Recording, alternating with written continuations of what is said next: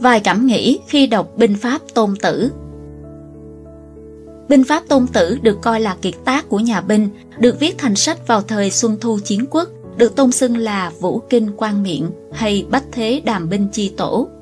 Ngày nay, khi chiến tranh chủ yếu dựa vào khí tài quân sự hiện đại, thì người ta lại tìm đọc binh pháp tôn tử để ứng dụng vào các lĩnh vực như quản lý doanh nghiệp, đàm phán ngoại giao, vân vân.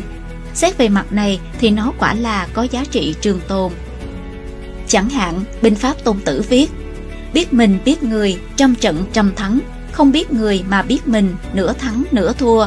Không biết người, không biết mình, trận nào cũng bại. Thói đời, người ta khi hành sự Điều trước tiên luôn nghĩ rằng phải tìm hiểu đối phương, tìm hiểu công việc, từ đó bắt đầu lên kế hoạch, đưa ra đối sách. Nhưng kỳ thực, lỗi lầm lớn nhất của con người thường nằm ở chỗ coi nhẹ việc nhìn thẳng vào bản thân mình. Hiểu mình là bài học tất yếu của kiếp nhân sinh, thản nhiên tra xét từng khuyết điểm của bản thân, mỗi lần thiếu sót lại là một lần tiến bộ. Mỗi phút cống hiến lại là biểu trưng cho dũng khí và trí tuệ. Vậy nên, đứng trước cơ hội, thách thức, Việc trước tiên không phải là thăm dò, nghe ngóng, tìm điểm yếu của người ta, mà là xem xét chính mình, hiểu sở trường của bản thân, từ đó mà luôn sáng suốt trong các lựa chọn. Binh pháp tôn tử lại viết Lấy kỳ binh mà giành chiến thắng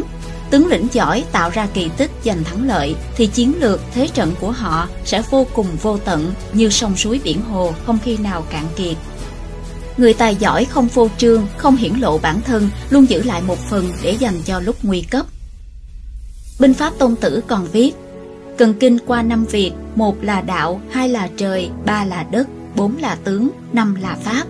Từ đó mà hiệu chỉnh kế sách, tìm hiểu cặn kẽ tình hình, xem vương chủ của ai có đạo, tướng của ai có tài, thiên địa ai đắc, pháp lệnh ai thi hành, binh sĩ của ai mạnh, sĩ tốt của ai lão luyện, ai thưởng phạt phân minh.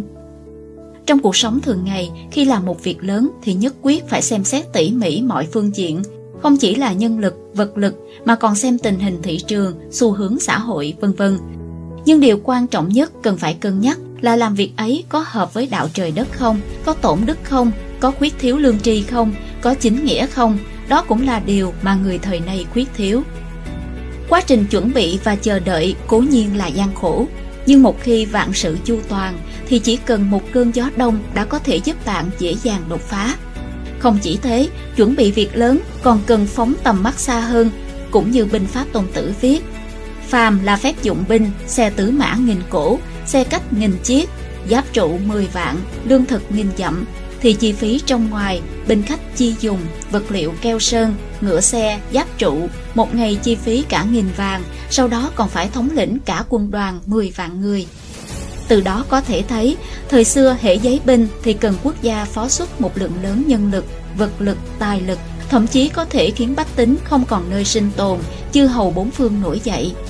Như vậy, làm việc gì đó thì nhất định không thể xem cái lợi trước mắt, cần tính kế lâu dài, Nhìn xem cái giá phải bỏ ra, liệu bản thân có thể gánh vác được không, từ đó mà xét trên toàn cục, xem chuyện này có đáng làm hay không. Và quan trọng nhất khi làm việc lớn là thắng bại là chuyện thường của nhà binh.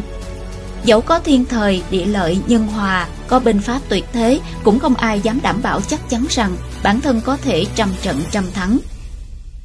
Kỳ thực, binh pháp không chỉ dạy chúng ta phương pháp giành chiến thắng, mà ở một phương diện nào đó còn dạy chúng ta cách chấp nhận thất bại.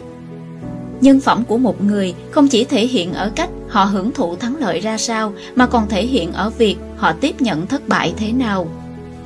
Thân ở trong vòng xoáy khó khăn, không đáng sợ bằng tâm ở trong tận cùng vực thẳm danh lợi. Những chuyện chẳng như ý trong cuộc sống chiếm tới 8-9 phần 10. Chỉ khi thản nhiên đối mặt với thất bại và thành công, ôm giữ tâm thái tự tại thì người ta mới có thể thẳng đảng trên đường đời. Theo Vision Times tiếng Trung, Thiên Cầm biên tập